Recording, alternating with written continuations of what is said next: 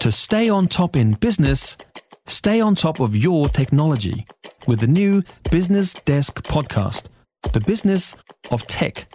Listen on iHeartRadio or wherever you get your podcasts. That 2% GDP growth figure has blown economists' forecasts out of the water. Both the Reserve Bank and Treasury are picking a recession next year, but spending seems a lot stronger than they might have expected. Could this mean an even bigger OCR hike when it comes to the February announcement? Are we witnessing the boom before the bust? Former Reserve Bank economist Michael Reddell is back with us this morning, and thanks again for being uh, available. Uh, good, uh, Michael, good morning. Morning, Tim. What do you make of that number? Could could could this be a rogue result? Uh, there's a fair amount of suspicion about it. I mean, there's little doubt that the September quarter, which for was months ago now, was relatively strong. But as you say, the two percent blew people out of the water. It doesn't really coincide with a lot of other things that we're seeing. Um, you know, accommodation services were very, very strong, but actually, you know, overseas tourism is still not much more than about half of what it was um, before the pandemic there are lots of revisions. It's quite plausible that we could see a lower number, but it's probably going to be somewhere between one and two. What will your old mates at number two, the terrace, be saying about it? I imagine they'll be as puzzled as most people, um, and you know they, have got three months or two months until they next do their OCR review. So they'll be doing a lot of time, uh, effort trying to dig into the numbers, talk to Stats New Zealand, see whether there are any sort of oddities there, and then have to think that question about well, you know, if it really has been that much stronger, um, and the inflation numbers in January say come out strong, then maybe we do need a bit more uh, monetary policy tightening.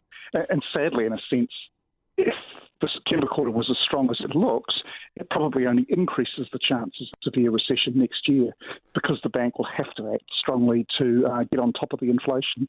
All right, you've mentioned that OCR announcement, February 22nd, I believe. That's a long, long way away. What will go into the calculations about that move? Uh, well, the two big pieces of data between now and then will be the key influences CPI in late January, um, and are we looking for any sign at all that core inflation's uh, beginning to turn down? Well, we saw some of that in the US the other day. Maybe it's happened here, maybe it hasn't. Uh, we just don't know, partly because we only have quarterly data. And the second one will be the whole range of employment and wages data at the start of February.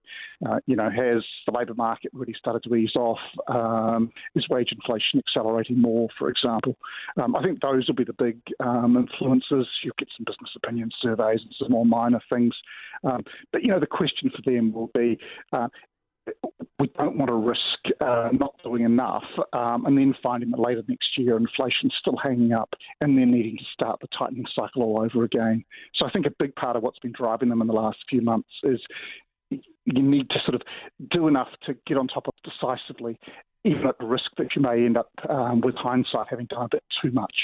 There's talk already of a 100 point rise being possible. Uh, agree, disagree, and care to give us an idea where you think rates might end up?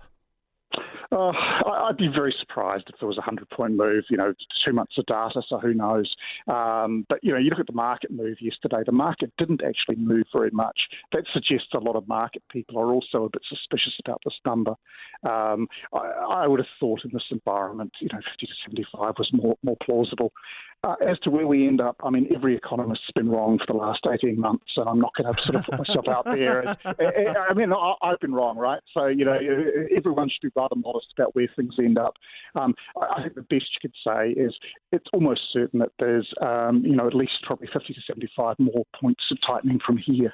Um, but we really are being hamstrung by just how infrequent and, and uh, long lagging our data is. You know, we're looking at data here that's about the economy in mid August. It's now the week before Christmas. Yeah.